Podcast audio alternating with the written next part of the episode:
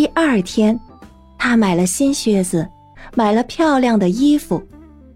这么一来，士兵成了一位很有神气的先生了。有人告诉他城里各处繁华漂亮的地方，讲他们的国王，讲他的女儿是一位美丽的公主。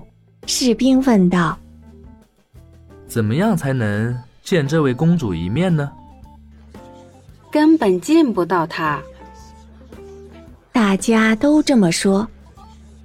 他居住在一座很大的铜宫殿里，周围有许多道墙和许多的塔，除了国王以外，任何人都不敢走进去，因为有过这样一个预言，说他要下嫁给一个普通的士兵。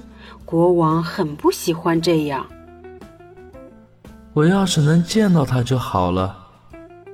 士兵这样想着，可是他是不可能得到允许的。现在他生活的轻松极了，看戏，乘车在皇家公园游逛，把许多钱分给穷人，这件事做得好极了。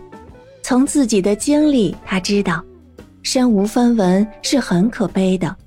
现在他有钱了，有了华贵的衣履，交了这么多的朋友，他们都说他是一个特别好的人，一位真正的骑士。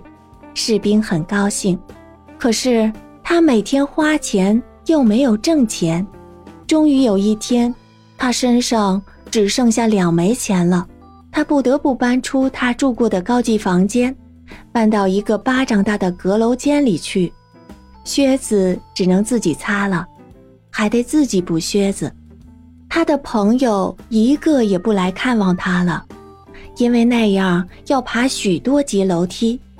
那是一个漆黑的夜晚，他连一根蜡烛也买不起。不过他想起了从那棵空心树里取出来的打火匣里还有一截子剩蜡烛，他拿出打火匣，取出了那小截蜡。就在他打火，火花溅出来的时候，门一下子开了。